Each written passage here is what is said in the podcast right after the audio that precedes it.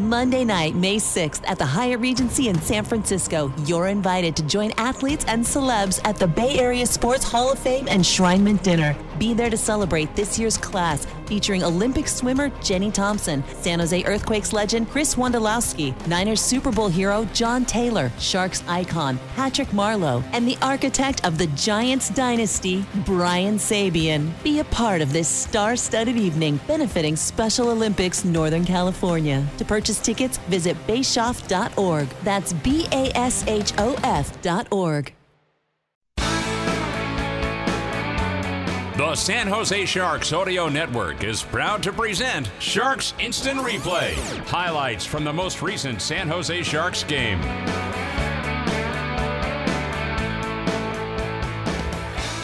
Final score the San Jose Sharks 2 and the Winnipeg Jets 1 in overtime.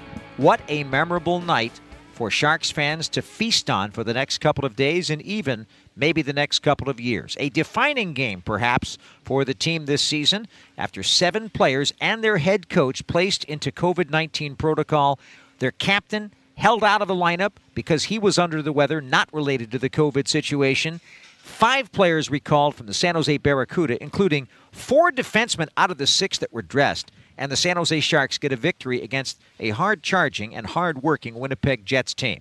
Here's how it all happened in front of 11,845 fans at SAP Center at San Jose. In the first period, it became obvious that the Sharks were inspired, they were intense, and they were prepared. The shots were 14 13 in favor of the Sharks. The goaltending of Connor Hellebuyck for the Jets and James Reimer for San Jose was brilliant. And the play from the young kids started to really rise to the fore during the contest. They weren't just here to eat up minutes, they were here to make a contribution to the game. William Eklund would do that with Nick Bonino involved, drawing a penalty and getting an opportunity in the first.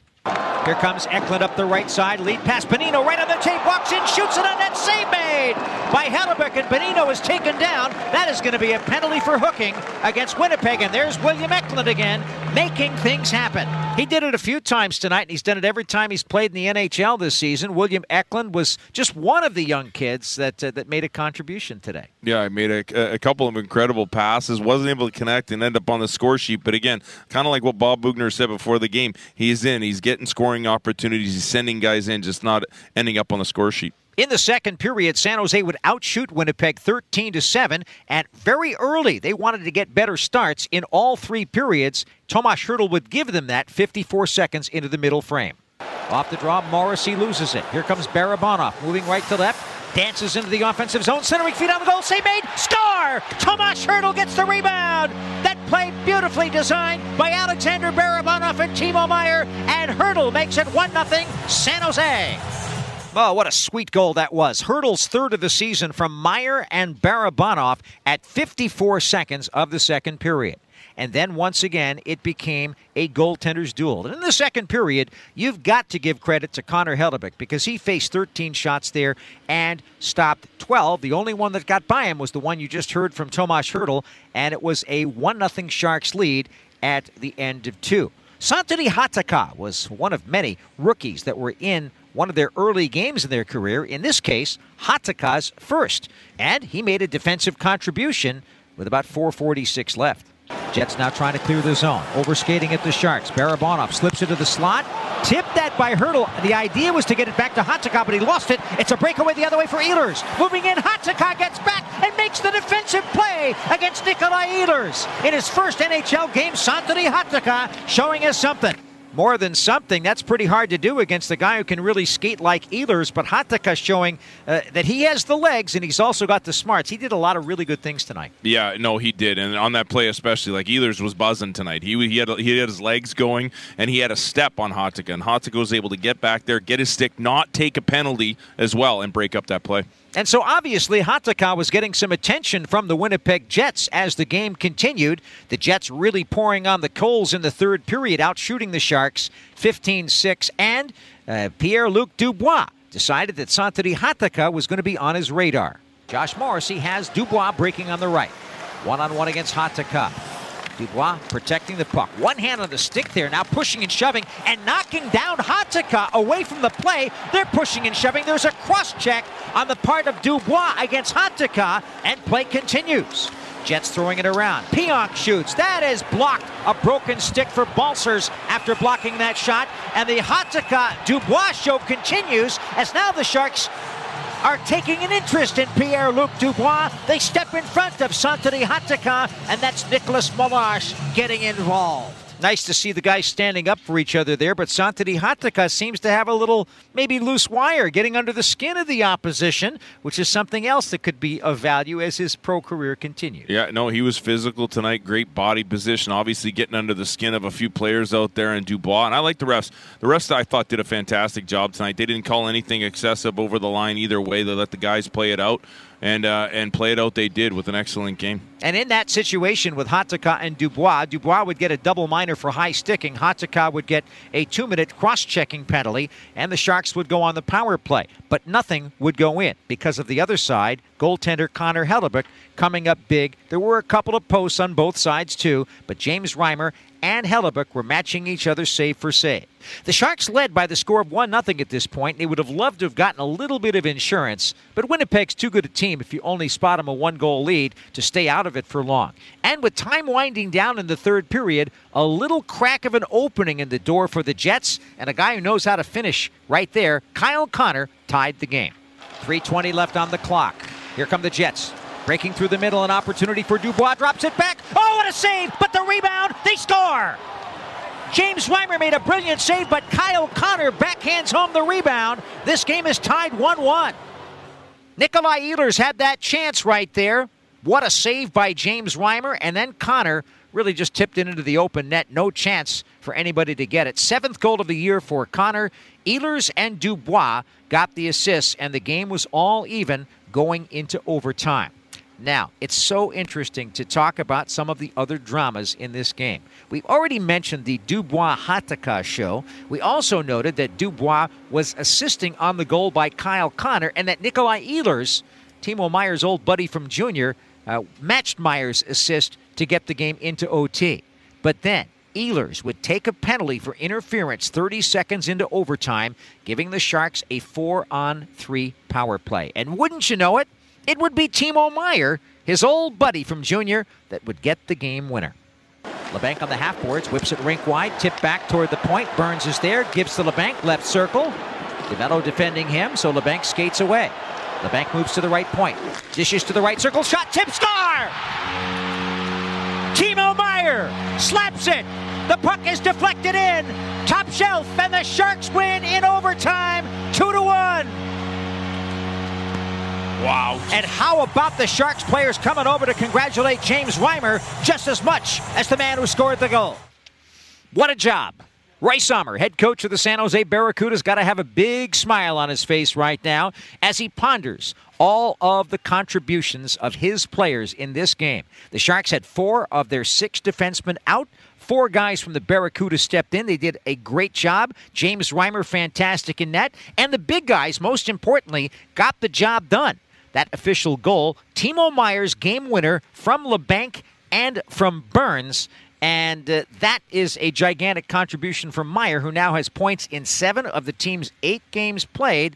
And Brent Burns, he got an assist on the game winner, and that is fitting too with the job that he did with all the minutes he played. Yeah, all the minutes him and Mario Ferraro ate up tonight. Defensively, the, the tough zone starts, you know, and, and he's out there at the end, and he, you know, he ends up drawing the penalty as well as getting an assist on the, the final goal. And Timo Meier, he was he's been a force the, since the start of the season, getting in on the forecheck, causing turnovers, you know, um, holding on to the puck great shot. So, you know, it's nice to see the big guys step up and, and, get the points to get the win, and the young guys adding that depth, playing well when they when they were asked. And James Reimer, you know, you know, stopping everything. It was almost everything that was thrown at him this way. An excellent game by the netminder. Couple of other statistical notes. Brent Burns played 28 minutes 27 seconds, had six shots on goal, had two blocked shots, and was involved all game with that quick stick of his. Santeri Hatakka ended up with 16 minutes 21 seconds in his first NHL game. Drew a penalty, got involved. Also on the game, this game, Timo Meier coming up huge with the game winner. Played over 20 minutes, had five shots on net. Four blocked shots for Mario Ferraro. He played 25 minutes and 32 seconds.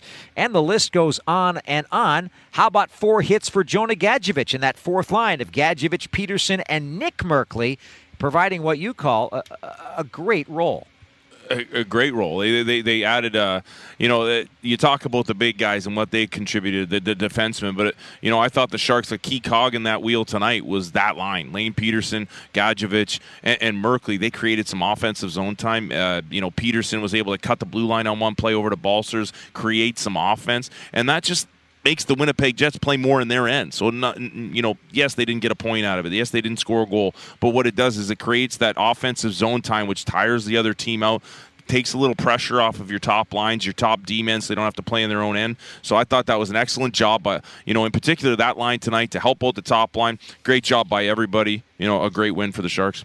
Well, let's go to the locker room where James Reimer, after a sterling goaltending performance, is waiting to chat with us here post game. James, what a spectacular victory. Obviously, I know a lot of folks in your home province were, were watching this one tonight, but talk about the real meaning of this, the defining moment, the fact that you had seven guys, including your coach, go into COVID 19 protocol, and you came up with an effort like this. Yeah, I mean, it's just uh, it's special to see how the guys work tonight. Um, you know, honestly, we had a situation like this last year in uh, in Carolina. We had six guys out for, for about five games, and and uh, you know to have success uh, when it's a situation like that. I mean, it's a stupid cliche, but you need you need everyone buying in and, and, and playing their butts off. And tonight, that's exactly what happened. I mean, it was they were just special back there uh, to watch them work and, and just commit to to what what it needed to do, what needed to be done. I mean, guys were blocking shots and, and taking hits to make a play. Was um, it was just fun to be back there and uh, you know have a front row seat to it. Yeah, you know, just obviously an incredible game by you and, and by the defense and a number of young defensemen out there. You know, and the nerves. Usually, you don't see that many young defensemen in the course of a season. So maybe just take us through some of the things you maybe talked to them before the game about communication between you because you guys look great tonight. Yeah, honestly, we didn't we didn't even talk too too much. I mean, it was a it was a pretty crazy uh, um, scenario before the game. Guys, we were getting tested and, and we didn't know what was happening. So, um, but uh, honestly, I mean. Um, you know, not too long ago, we were all we were all grinding it out in, in preseason, and so you, you kind of get a little bit of communication and, and, a little bit of chemistry there. And so I, I played with uh, all these guys in, in preseason, so um, you know I had a lot of faith and, and, a lot of trust in them. I mean, I saw them play, like I said, in preseason, they were solid, and, and you know. Um, just really good, really good D back there, and so I, I trust them right from the get-go, and, and uh, they played great. All season long, James, you guys have had a never say die attitude, and it seemed that uh, that really rose to the top when Winnipeg came back and tied the game 1 1 late in the third period. Those next shifts happened. How much of that had to do with the fact that even with the depleted lineup, the team actually looked like it had great depth with that Lane Peterson line contributing a lot? Yeah, I think you know. I think uh, our leaders tonight did a great job. Hurt and, and Bones and, and Bernsey and Mary. You know, I, I thought they. I'm probably missing guys too, but you know, I thought they, they, they every, time they came over the bench, they were making the right plays and, and pushing the pace. You know, with Banker back there too, and so um, you know, you know, it was. I think I think uh, you know the young guys, the young guys could just feed off that. You know, when when your leaders are, are playing like that and, and, showing the way, then I think it's pretty easy for a young guy. You just get on board and and, uh, and keep it rolling. And so now, how do you build on this? You got Buffalo coming into town, and you got the homestand to, to keep on going. Yeah, well, I mean, uh, we got a couple days off here, so it's nice to have a, a win like this uh, when you have some, some time to enjoy it. But so I think tonight you uh, you enjoy it, and and uh, you know you get rewarded for, for working hard. Um, and then day off, I think Sunday, and then uh, you get back to work Monday. And, and this uh, this win means nothing, you know, come Monday morning practice. So um, right back to work. 34 saves, 14 of them in the third period. Amazing night uh, for you, James. Congratulations on a tremendous performance and a very important win. All the best. Yeah, thanks a lot, guys. That's James Reimer of the San Jose Sharks joining us post game after an incredible 2 1 overtime win for San Jose Sharks hockey against the Winnipeg Jets. And the three game losing streak is over. The Sharks up their record to 5 and 3. They've got 10 points. They are 2 and 1 at SAP Center, and their victories have both come at home against the Winnipeg Jets, who fall back to 4 2 and 2. Winnipeg does get one point because they lost in overtime. They have 10 points on the season. That's it for our Sharks Instant Replay. This has been a presentation of the San Jose Sharks Audio Network.